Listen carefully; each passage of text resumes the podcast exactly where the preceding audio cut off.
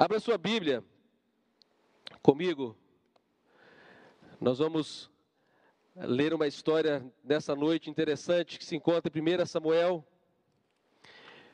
1 Samuel, capítulo 16, do verso 1 ao verso 13. Samuel 16, do verso 1 ao verso 13. Eu vou ler na minha versão, você pode acompanhar na sua Bíblia ou no seu aplicativo. Assim nos diz a palavra do Senhor. Então disse o Senhor a Samuel: Até quando terás dó de Saul, havendo eu rejeitado, para que não reine sobre Israel. Enche o teu vaso de azeite e vem. Eu vou te enviar a Jessé, o belemita, porque dentre os seus filhos me tenho provido de um rei. Porém, disse Samuel: Como irei eu? Pois ouvindo Saul, ele me matará. Então disse o Senhor: Toma uma bezerra das vacas em tuas mãos e diga: Eu vim para sacrificar ao Senhor. Então convidará Jessé ao sacrifício e eu te farei saber o que dirás, e você então me ungirás a quem eu disser. Fez então Samuel o que dissera o Senhor, e veio a Belém. Então os anciãos da cidade saíram ao encontro, tremendo, e disseram: É de paz a tua vinda? E ele disse: É de paz. Eu vim sacrificar ao Senhor. Santificai-vos e venham comigo ao sacrifício. E santificou ele a Jessé e os seus filhos e os convidou ao sacrifício. Sucedeu que, entrando eles, viu a Eliabe e disse: Certamente está perante o Senhor o seu ungido. Porém, o Senhor disse a Samuel: Não atentes para a sua aparência, nem para a altura da sua estatura, porque eu tenho rejeitado, porque o Senhor não vê como vê o homem, pois o homem vê o que está diante dos seus olhos, porém eu, o Senhor, olho para o coração. Então chamou Jessé Abinadab e o fez passar diante de Samuel, o qual disse: Nem a este tem escolhido o Senhor. Então Jessé fez passar a Samar, porém disse: Também este não foi escolhido pelo Senhor. Assim fez passar Jessé os seus sete filhos diante de Samuel. Porém Samuel disse a Jessé: O Senhor não tem escolhido nenhum destes. Disse mais Samuel: Acabaram-se os seus filhos? E disse: Ainda falta o menor, e ele está a apacentar as ovelhas. Disse, pois, Samuel a Jessé: Envia e manda chamar, porquanto não nos assentaremos na mesa até que ele venha. Então mandou em busca dele e o trouxe. E ele era ruivo, formoso de semblante, boa aparência. E disse o Senhor: Levanta-te e unge-o, porque é este. Então Samuel tomou o vaso de azeite e ungiu no meio dos seus irmãos. E desde aquele dia em diante, o Espírito do Senhor se apoderou de Davi. Então Samuel se levantou e retornou para Ramá. Essa é a palavra do Senhor. Vamos orar mais uma vez? Senhor, entregamos a Ti a nossa vida, o nosso coração e a nossa mente que teu Espírito Santo produza através dessa palavra consolo, esperança, salvação, a liberdade que nós podemos desfrutar quando estamos firmados em Ti. Que haja nessa noite compreensão exata de quem nós somos e de quem Tu és, e de todas as coisas lindas e maravilhosas que nós podemos realizar quando nós estamos em Ti, Senhor. Afasta do nosso meio medo, afasta do nosso meio angústia, afasta, Senhor, do nosso medo todo e qualquer pensamento que nos faça dispersar essa hora, que possamos concentrar o nosso coração, a nossa mente na reflexão da tua palavra. É a oração que fazemos em nome de Cristo Jesus, o nosso Senhor. Amém. Pediu o pessoal da produção, dá mais um pouquinho de retorno aqui, por favor. Já agradeço a vocês. Nós estamos no mês da família falando sobre família, né? É redundante dizer isso. No sábado passado, nós conversamos aqui um pouco sobre obediência e falei da importância de nós obedecermos a importância de nós honrarmos os nossos pais, e mesmo os filhos que já, já são maiores de idade, já passaram aí dos 24 anos, 25 e ainda convive com seus pais, ou mesmo você que já casou, esteja morando fora, já não abandonamos, não devemos abandonar, portanto, o princípio da honra aos nossos pais. Nessa noite, a palavra que o Senhor colocou em meu coração para que eu compartilhasse com você, se com você também que está aí na sua casa, é sobre uma situação que nós enfrentamos e alguns ainda estão enfrentando na sua vida, porque não se sentem amados, não se sentem valorizados, se sentem desprezados pelos seus amigos, se sentem desprezados pelos da sua família. E por incrível que pareça, mesmo num lugar como esse em que nós servimos a Deus, numa igreja em que nós honramos o nome do Senhor, ainda existem aqueles que têm um, o coração cheio de tribulação, que têm a vida amargurada, estão aqui adorando, estão aqui cultuando a Deus, mas nem por isso deixam de ter os problemas, as adversidades na vida. E a palavra de hoje, para nossa reflexão, nos traz justamente esse pensamento, de nós reconhecermos qual é o nosso lugar, de nós reconhecermos quem nós somos, e não apenas isso, mas quem nós somos em Deus. Qual é o propósito, portanto, que o Senhor deseja realizar a partir de nós, por meio de nós e através de nós? E com Davi nós vamos aprender preciosíssimas lições nessa noite. E a primeira coisa que eu quero que você entenda e aprenda nessa noite é que em todas as gerações Deus está à procura de pessoas que estejam dispostas a participar de seus propósitos para o mundo. O pastor Rick Warren, no seu livro Uma Igreja com Propósitos, ele disse que aprendeu a fazer todas as manhãs a seguinte oração: Senhor, eu sei que tu és poderoso e eu sei que tu irás realizar uma linda e grande obra ao redor do mundo e eu quero fazer parte. E ele disse que todas as vezes que ele faz essa oração, por incrível que pareça, ele se sente envolvido na obra de Deus ao redor do mundo.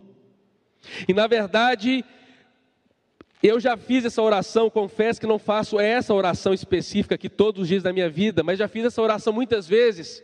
E não sei se é porque a gente fica com, o coração, a mente mais aberto para aquilo que Deus está fazendo, uma vez que nós levantamos o nosso dia, começamos as nossas atividades, levantamos da cama, já pensando na academia que nós temos que frequentar, os exercícios da faculdade, da escola que temos que fazer, os trabalhos, na nossa rotina do dia a dia. Então, quando nós não fazemos esse tipo de entrega, nós corremos o risco de começarmos o nosso dia sem saber que podemos ser usados por Deus para abençoarmos alguma pessoa, para tocarmos alguém, para sermos os pés de Jesus, para sermos as suas mãos, a sua boca, para consolar alguém que esteja chorando. E todas as vezes que eu fiz essa oração com sinceridade, naquele dia, eu me sentia realmente usado por Deus. Parece que Deus coloca em nós uma sensibilidade, uma sede tão grande, que qualquer oportunidade para nós é a grande oportunidade. Deus está à procura então de pessoas que estejam dispostas a participar dos seus propósitos no mundo. Quando nós vemos aqui o verso 1 do capítulo 16, Samuel, o profeta, ele foi até a casa de Jessé. Jessé é o pai de Davi. Não temos referência sobre a sua mãe. Quem é a mãe de Davi? Existe um silêncio sobre isso. Portanto, uma curiosidade, alguns dizem que Davi não era filho de Jessé, entre aspas, ou dizem que Davi era um filho bastardo, por isso seu pai o tratava de maneira diferente. Isso nós não podemos afirmar, porque nós não temos respaldo bíblico para isso. Portanto, vamos deixar essas considerações de lado, uma vez que não temos como comprovar. Mas a verdade é que Samuel estava indo para a casa de Jessé, mandado por Deus para ungir um homem, para ungir alguém que seria o próximo rei de Israel. O profeta Samuel também desconhecia quem era essa pessoa. Apesar de que o Antigo Testamento considerava Samuel e algumas pessoas o chamavam de vidente, porque ele recebia visões de Deus, Deus também silenciou a respeito disso e não mostrou para Samuel, antes que ele chegasse naquela casa, quem seria o próximo rei de Israel. A verdade é que existia alguém. E quando ele fala que ele usa essa expressão, Deus fala para Samuel: Samuel, enche o teu vaso de azeite e vem. Deus estava convidando Samuel a sair do seu lugar para que fosse até a casa de Jessé e com o seu vaso de azeite pudesse ungir alguém. Em outras palavras, Deus estava dizendo assim: Samuel, já deu para mim, Saul não será mais o rei da nação. Escolhi uma outra pessoa, Saul me desobedeceu. Saul ele não me reverenciou, ele não honrou o meu nome. E aí Deus ele faz uma pergunta para Samuel que é interessante: até quando você terá dó de Saul? Que dá a entender que Samuel é como se Samuel nas suas orações estivesse dizendo para Deus assim: Senhor, dê mais uma chance para ele. Ele errou, mas tu és um Deus misericordioso e Deus está dizendo: Samuel, não existe mais essa possibilidade.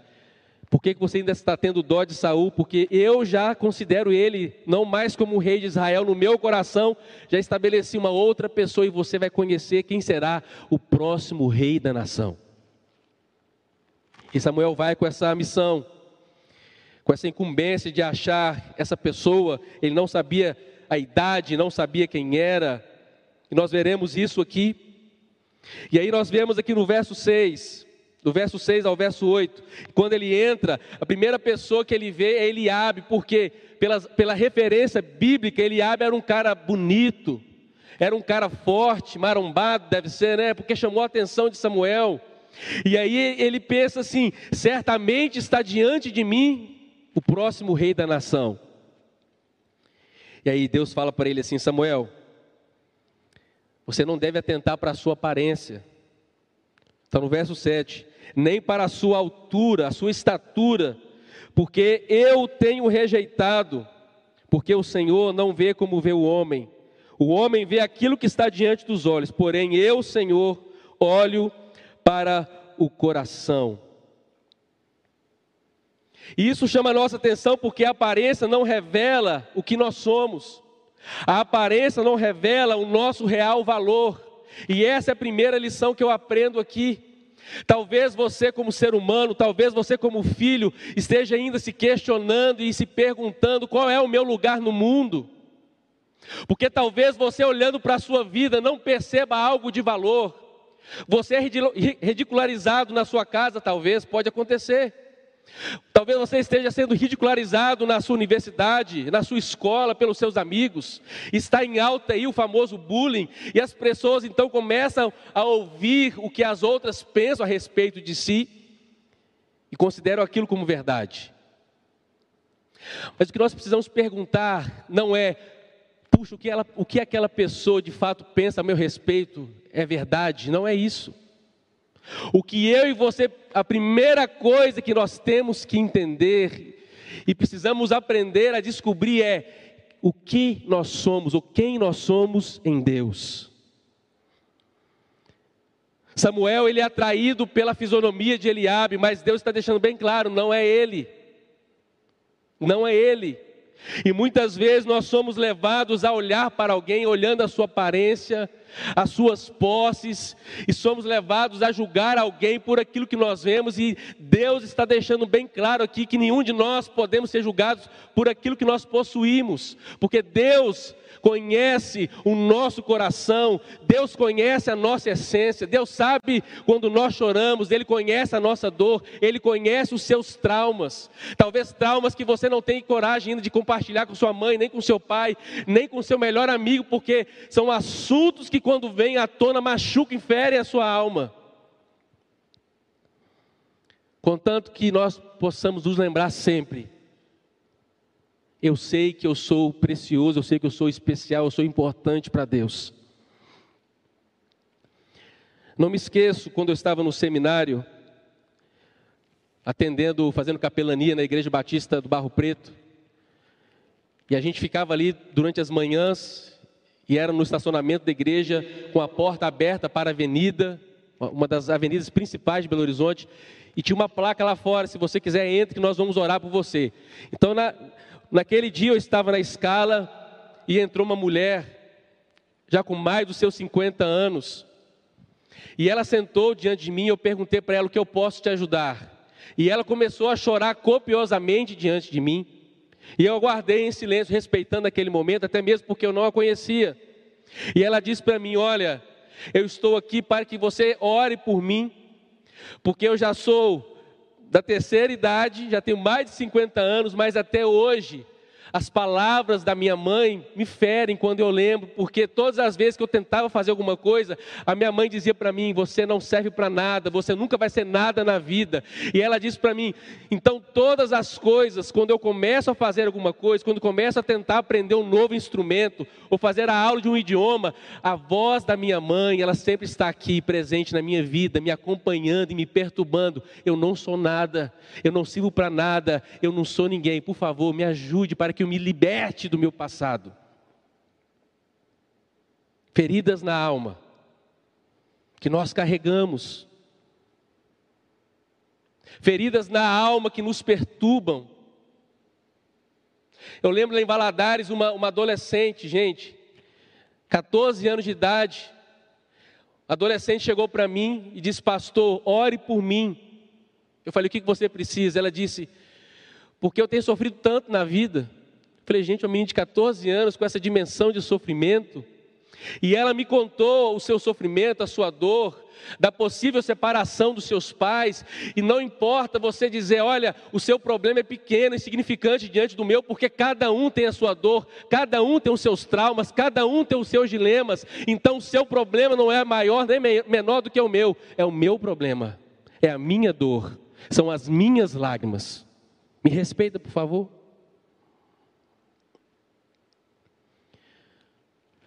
Samuel olha para Eliabe e Deus diz: Samuel, para de olhar para a aparência. Você está confundindo porque Saul também era um cara grande, um cara bonito.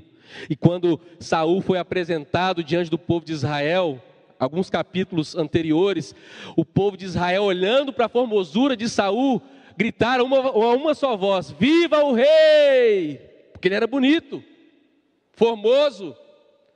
Mas as pessoas não conheciam o coração daquele homem.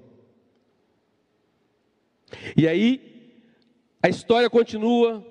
Jessé chama o próximo filho Abinadab, também não era Abinadab. Ele chama o próximo filho Samar, também não era Samar. E ele faz passar os seus sete filhos diante do profeta Samuel, na expectativa de que Samuel pudesse falar: pare, é esse. Mas não era nenhum daqueles que passaram diante do profeta. E com o coração em dúvida, porque também, como eu disse, Deus não havia revelado para ele. Samuel faz a seguinte pergunta para Jessé: Porventura, existe algum filho ainda que não me foi apresentado? Samuel poderia ter pensado assim, mas Senhor, tudo bem, não é Eliabe, não é Abinadab, não é Samar, mas os filhos já acabaram, a apresentação dos filhos já foi. Será que eu vim aqui em vão? Será que eu entendi tudo errado? O Senhor mandou pegar aqui o meu vaso e encher de azeite para vir ungir o próximo rei, mas os filhos desse homem se acabaram. Mas espera aí, Jessé tem mais alguém? Tem. E ele diz assim, no verso 11: Ainda falta o menor, e ele está a apacentar as ovelhas. E disse então Samuel a Jessé: manda chamar, porque nós não nos assentaremos na mesa até que ele venha a nós. E essa expressão aqui, o menor, é porque de fato naquele tempo, de duas uma, ou a mulher cuidava do rebanho do seu pai, era cultura, era tradição do povo hebreu, ou a menina, a mulher da casa, levava os animais para o pasto, o que nós não temos referência da irmã de Davi também, então nós temos o silêncio em relação à mãe de Davi, a irmã de Davi, nesse período. Então, na ausência da irmã, o filho mais novo era o responsável por cuidar do rebanho do pai. Então, Davi estava longe de casa, estava cuidando do rebanho, no meio do pasto, entre os carrapatos, esquecido por todo mundo, talvez um Zé Ninguém. Ah, quem que é aquele? Ah, o menor, o de menor, vem cá. Cadê o de menor? Chama o de menor, imagina o bullying que deve, devia sofrer.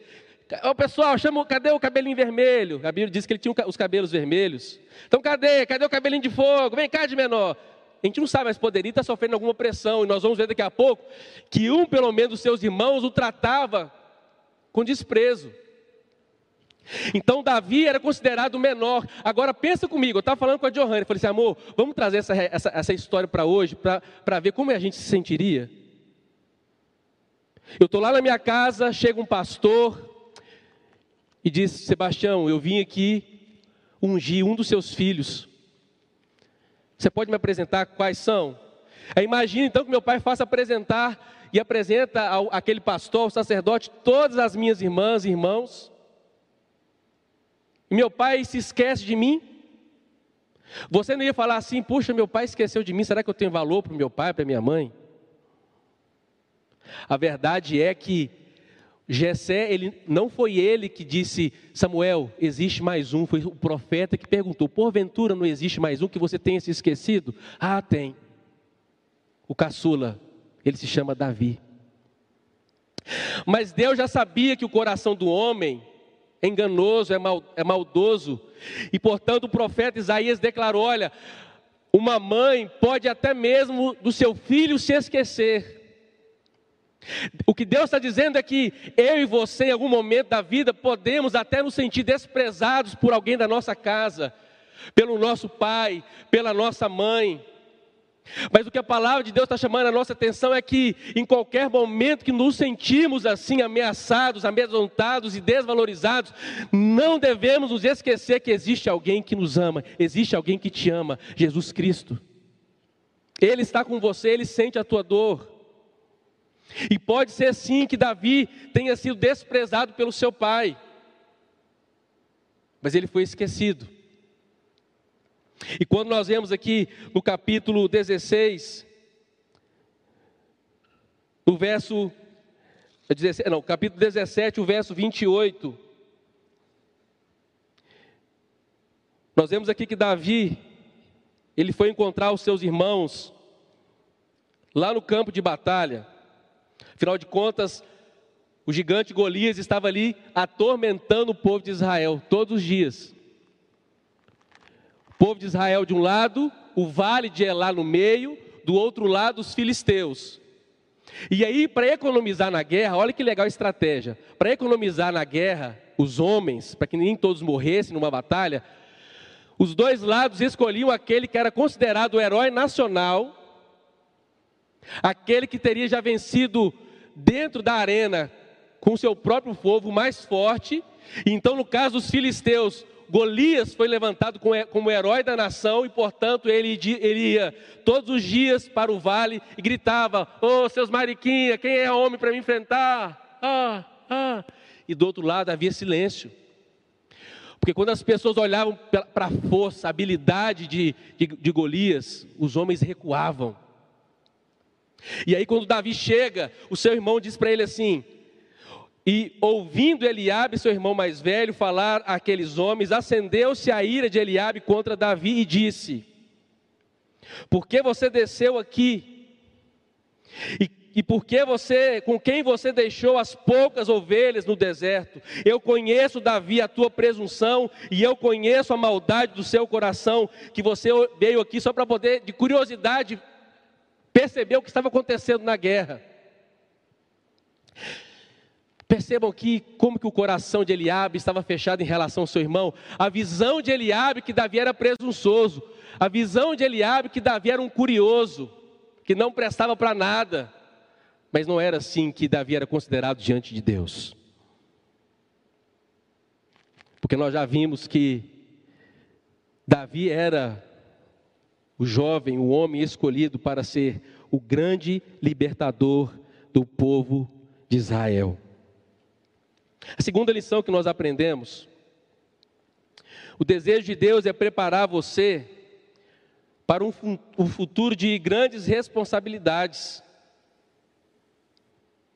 Por isso eu e você precisamos estar preparados e agir quando isso acontecer com alegria e com gratidão. E aí eu olho aqui para o verso 11, né?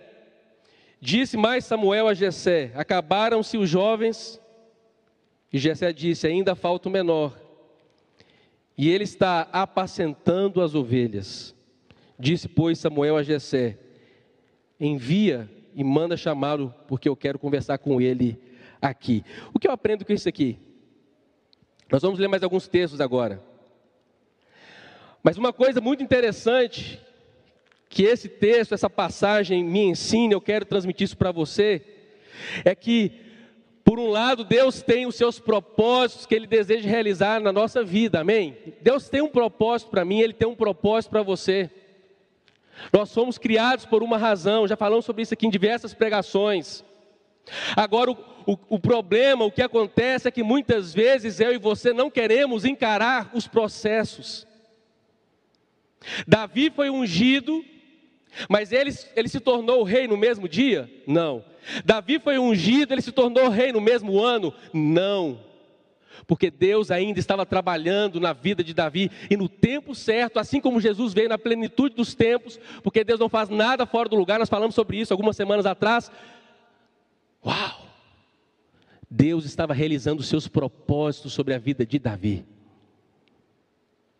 E aí Davi poderia, depois dessa unção, se perguntar assim: mas espera aí, eu vou ser o próximo rei de Israel, mas o que eu estou fazendo aqui atrás desse rebanho?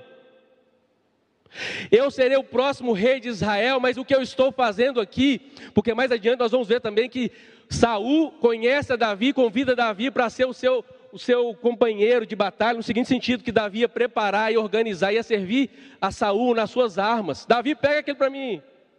Davi pega aquela espada para mim. E o rei Saul convida Davi para isso. No verso 21, assim Davi veio a Saul, esteve perante ele e o amou muito, e ele foi seu pajem de armas. Estava servindo a Saul. E aqui eu aprendo os processos de Deus. Enquanto Davi estava nos bastidores, enquanto Davi estava na obscuridade, enquanto Davi estava atrás da cortina, Deus já estava trabalhando. Deus já estava movendo o coração de Davi.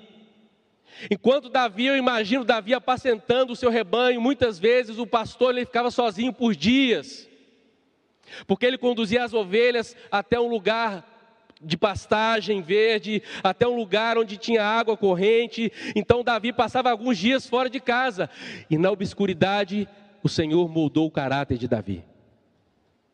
Na obscuridade, Davi foi treinado para a guerra, sem ter pegado numa espada, sem ter colocado as suas mãos em um escudo.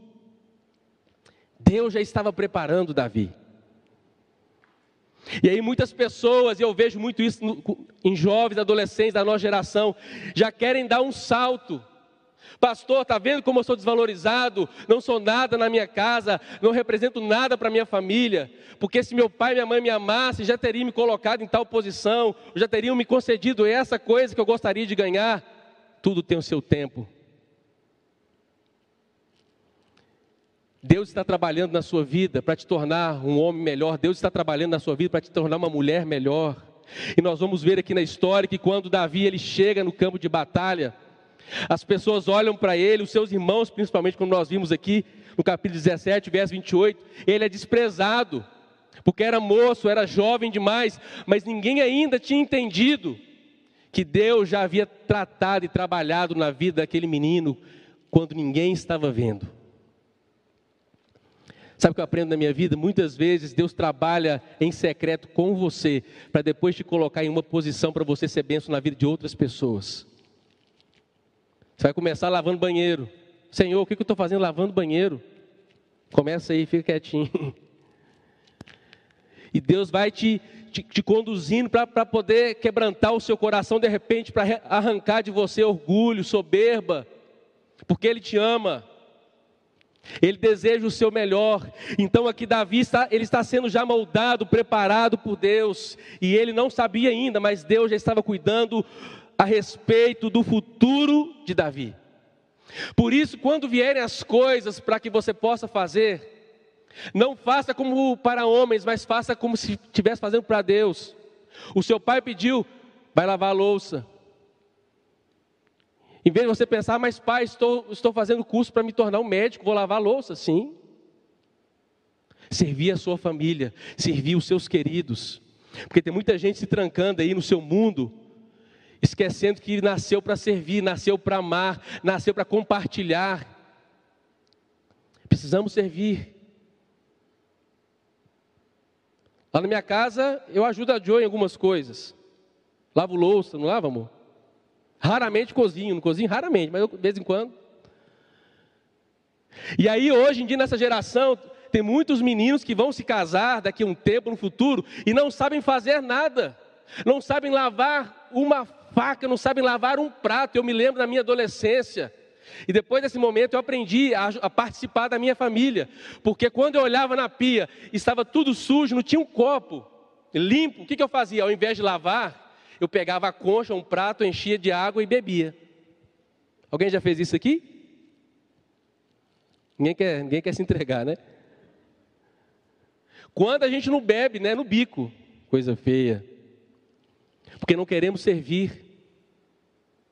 É a nossa vida, os nossos sonhos, os nossos projetos e a gente no nosso mundinho. E Deus já estava preparando Davi para algo grandioso. Não era apenas ficar atrás de um rebanho cuidando de ovelhas. Não era apenas se libertar quando vinha um urso. Ele fala sobre isso aqui, um leão atacar o seu rebanho. Deus já estava preparando Davi para um momento na história. Entenda isso. E quando o momento chegou, quando a oportunidade bateu a porta, aquele menino que era desprezado por muitos já se sentia preparado, porque enquanto todos os homens de Israel estavam recuando, dando um passo atrás, todos os dias quando viam Golias, aquele menino chegou lá no, no arraial do exército e disse assim: Quem é esse cara? Quem é este homem para estar afrontando o Deus de Israel? Ah, isso não vai ficar assim não. E ele vai e conversa com Saul dizendo: Saúl, eu me apresento para enfrentar esse Golias. Mas como, você não é um homem de batalha, os seus irmãos estão aqui, os seus três irmãos estão servindo no meu exército, estão sendo treinados todos os dias para o combate, e você estava atrás das ovelhas do seu pai. Como eu coloco você, meu filho, diante de um gigante? Você vai morrer. E Davi disse: Ah, mas o Senhor não sabe, seu Saul. Você não está sabendo, senta aí que eu vou te contar, senta no trono. Eu cuido do rebanho dos meus pais. E alguns não me valorizam, mas eu protejo e tenho tanta força em Deus que quando vem realmente o urso, o leão, eu estraçalho para proteger meu rebanho. E agora, em nome do Senhor, se o Senhor me permitir, eu quero me levantar para vencer e acabar com a raça desse gigante que está afrontando meu Deus. Ousadia de, de, de Davi. Então não, não despreze os processos, não ignore os começos, porque Deus está trabalhando na sua história, Ele está te lapidando para ser um filho melhor, um profissional melhor, um marido melhor, uma esposa melhor, e você vai poder sim servir melhor a sua geração. Uma outra lição que nós aprendemos: quando confiamos em Deus, Ele mesmo se encarrega de nos direcionar para o nosso futuro. Ele nos usa para abraçar os outros e usa situações para nos capacitar, nos moldar para algo maior. É interessante quando nós vemos aqui, a primeira coisa, lá no verso 13, do capítulo 16. Depois que Samuel então pega o vaso de azeite, ele unge a Davi no meio de seus irmãos, está aqui no verso 13. E diz assim: E desde aquele dia em diante, o Espírito do Senhor se apoderou de Davi. O Espírito do Senhor se apoderou de Davi. Gente, essa é a informação mais linda dessa história. Não é pela força de Davi ou a capacidade de ele pegar as cinco pedras e matar o gigante, é pelo Espírito de Deus vivendo nele. Então o Espírito do Senhor se apoderou de Davi. A nossa geração vai ser diferente quando de fato nós abrirmos lugar para o Espírito Santo de Deus agir na nossa vida. E você percebe que de fato o Espírito Santo estava sobre a vida de Davi, porque quando Deus retira a sua mão sobre Saul e não considera mais como rei da nação, Deus permite que um, um anjo, um demônio perturbador, fique atazanando a Saul pela sua desobediência e infidelidade para com Deus. E quando o rei Saul começa com os seus tormentos, alguém diz para ele assim: "O rei Saul, tem um menino que eu ouvi falar, o nome dele é Davi, está no verso 18. Ele mora em Belém, ele sabe tocar harpa, ele é valente, ele é um homem de guerra, sisudo em palavras e ele é gentil. E aí, última, na última expressão do verso 18, é lindo mais uma vez como que alguém cheio do Espírito Santo, as pessoas percebem, porque o rapaz, depois de dar o um relatório para Saul, ele termina dizendo assim: e o Senhor é com ele. Ele é homem de guerra, ele é valente, ele é corajoso, mas Deus é com ele. Não podemos querer enfrentar as batalhas da nossa vida pela nossa força, pela nossa capacidade, pelo, no, pelo nosso poder de raciocínio. Tem muitos do, jovens adolescentes que estão indo por esse caminho agora. A racionalização da fé. Não entra por esse caminho, não, que é furada, acorda. Porque a fé não é movida pela razão. Nós já conversamos sobre isso aqui. A fé é algo que vem de dentro de nós. E o pessoal que está fazendo aí as terças e quintas, o estudo bíblico, nós aprendemos que fé, essa expressão hebraico do, do, do hebraico significa emunar. Emunar é você se agarrar, é você agir em direção àquilo que você acredita. Então Davi ele se agarrou, ele se apegou com a sua fé em Deus e disse: O Senhor é minha força, o Senhor é o meu escudo. Deus estava com ele. Se nós aprendermos que, se você tivesse a consciência de que Deus está com você, muitos dos seus problemas que você enfrenta hoje, eles vão desaparecer. Perceba que eu não falei todos, mas muitos dos problemas que você já enfrenta hoje vão desaparecer por quê? Porque você vai começar a perceber que é Deus agindo, é Deus movendo na sua vida, é Deus construindo uma pessoa melhor. Será que você tem essa consciência de Deus agindo em tudo que você faz, nos seus problemas, nas suas dores, nas crises na sua família? Será que as pessoas podem fazer essa declaração como esse rapaz fez de Davi? O Senhor é com ele, o Senhor é com ela. Porque muitas vezes nós criamos uma cena, um cenário que se torna maior realmente que o nosso problema. E muitos adolescentes e jovens vão para o caminho das drogas, vão pelo caminho do suicídio e acreditam que este é o melhor caminho porque estão achando que a vida é um, acabou ali, é um ponto final, porque se esquecem de que Deus é contigo, Deus está com você. E se você é filho de Jesus, se você é filho de Deus, se você foi salvo por Cristo, o Espírito Santo de Deus, ele habita em você. Amém? O Espírito de Deus está em você. E o Espírito Santo estava ali agindo em Davi. No verso 33 do capítulo 17, olha comigo aí. A partir do verso 33. Porém, Saul disse a Davi: Até aqui Saul não estava entendendo nada. Contra esse filisteu você não poderá ir para a guerra, porque você ainda é muito jovem, e ele é homem de guerra desde a sua mocidade. Percebe a diferença aqui? Por que, as pessoas não estavam dando crédito a Davi? Da, Golias, meu filho, é homem já treinado, ó, desde a infância. Você é pequeno, moço, não sabe nada de como que pega uma arma. Então disse Davi a Saul: O teu servo apacenta as ovelhas do seu pai. E vem um leão ou um urso e tomava uma ovelha do rebanho, e eu saía após ele e o feria, e livrava da sua boca, e levantando-se ela, ele contra mim, lançava-lhe a mão pela sua barba e o feria e o matava. Assim feria o teu servo o leão como o urso, assim será este incircunciso filisteu como um deles, porquanto afrontou o Senhor, o Deus vivo, o Senhor dos exércitos. E disse mais Davi, verso 37: o Senhor me livrou da mão do leão e da mão do urso. Ele também me livrará da mão deste filisteu. É essa convicção que nós precisamos ter. Sabe aquela crise de adolescente jovem que acha que realmente está tudo, tudo acabou? Que você entra para o seu quarto, você bate a sua porta, você começa a chorar, chorar como se o mundo estivesse desabando, e de repente realmente está desabando sobre a sua vida. Quantas vezes nesse momento de dor, de pranto, você teve a capacidade, a coragem de se ajoelhar e clamar a Deus: Senhor, eu sei que tu estás comigo, eu não estou sozinho. Por isso falta em nós essa ousadia de nós declararmos essa verdade com os nossos lábios, dizer: Senhor, tu és a minha esperança.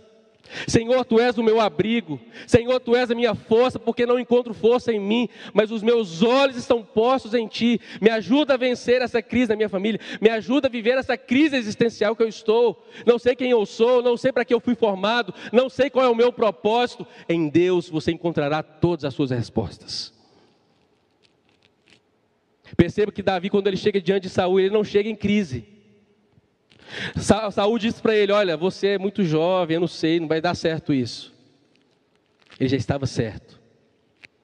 Eu vou fazer isso porque eu tenho um Deus todo-poderoso e Ele está batalhando, Ele vive, Ele reina dentro de mim. Pode ter certeza, rei, que eu vou conseguir vencer porque não estou indo com as minhas armas. Inclusive, o próprio Davi, ele rejeita as armas que foram oferecidas por Saul que ele foi com as suas próprias armas, porque ele estava na confiança e dependência daquilo que Deus iria fazer por intermédio da sua vida. Então não fique sofrendo, porque eu sei que adolescentes e jovens, e adultos também, com seus traumas, sofrem muito na vida. Por palavras malditas que foram lançadas sobre você de que você não é ninguém, de que você não serve para nada, de que você não é amado. Talvez não foram palavras que você ouviu, mas um gesto que magoou muito você, e isso criou uma ferida muito grande na sua alma. Mas quando nós sabemos quem nós somos, está tudo bem. Porque nós sabemos e temos a certeza de que por mais que as pessoas estejam questionando algo sobre mim, mas muito mais do que isso, eu sei o que Deus está pensando a meu respeito. E isso faz toda a diferença. Eu e você sabermos o que Deus pensa ao nosso respeito. Por isso quero convidar você nessa noite a você abrir o seu coração e termos essa mesma ousadia de Davi, que por um acaso possa ter sido desprezado pelo seu pai, que por um acaso foi desprezado pelos seus irmãos, mas ele não foi desprezado por Deus. E aqui no capítulo 17, no verso 45, eu vou ler apenas esse, desse enredo da luta de Davi contra Golias. Davi, porém, disse ao filisteu: Você vem a mim com espada, com lança e com escudo. Porque são essas coisas, gente, que eram importantes para um, um, um lutador, era uma boa espada, um bom escudo, ou seja, era garantia de uma vitória. Então Davi olha para Golias e fala assim: Olha, você está vindo com a estratégia que você acredita que é certa. Você vem a mim com uma espada, com lança e com escudo. Eu não tenho nada disso. Mas tem uma coisa: eu estou indo enfrentar você em nome do Senhor dos Exércitos, a quem você tem afrontado. E Davi venceu aquela batalha porque ele sabia que a sua força, a sua capacidade, a destreza das suas mãos. E alguém pergunta, pastor, mas isso não é mito?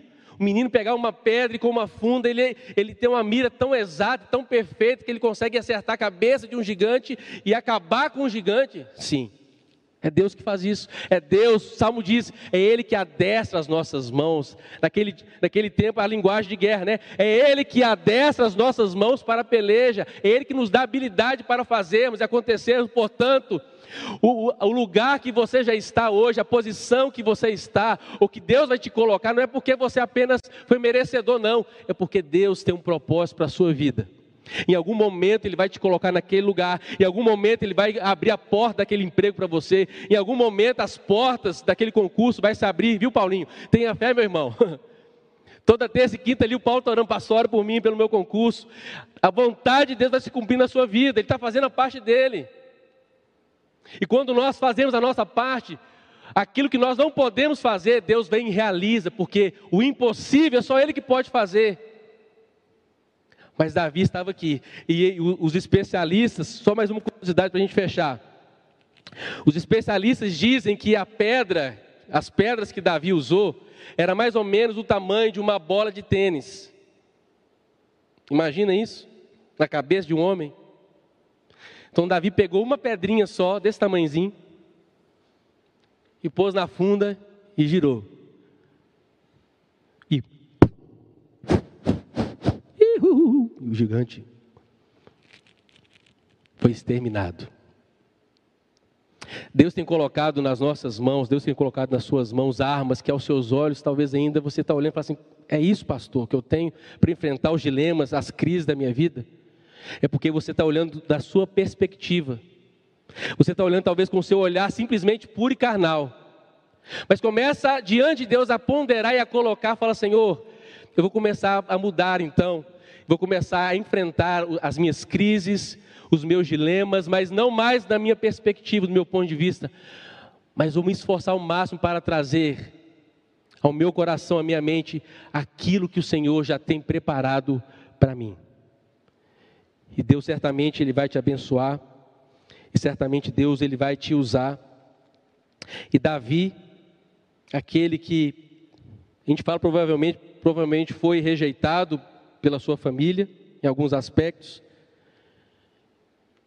Foi esse homem que foi o representante de Deus, e através da linhagem de Davi veio o verdadeiro rei Rei dos Reis e Senhor dos Senhores, Jesus Cristo. Deus pode usar a sua vida para mudar a história de alguém. Amém? Deus pode mudar as suas palavras. Ele pode usar as suas palavras para transformar o mundo de alguém. Através da presença de Cristo agindo e habitando em você. Vamos ficar de pé para a gente orar?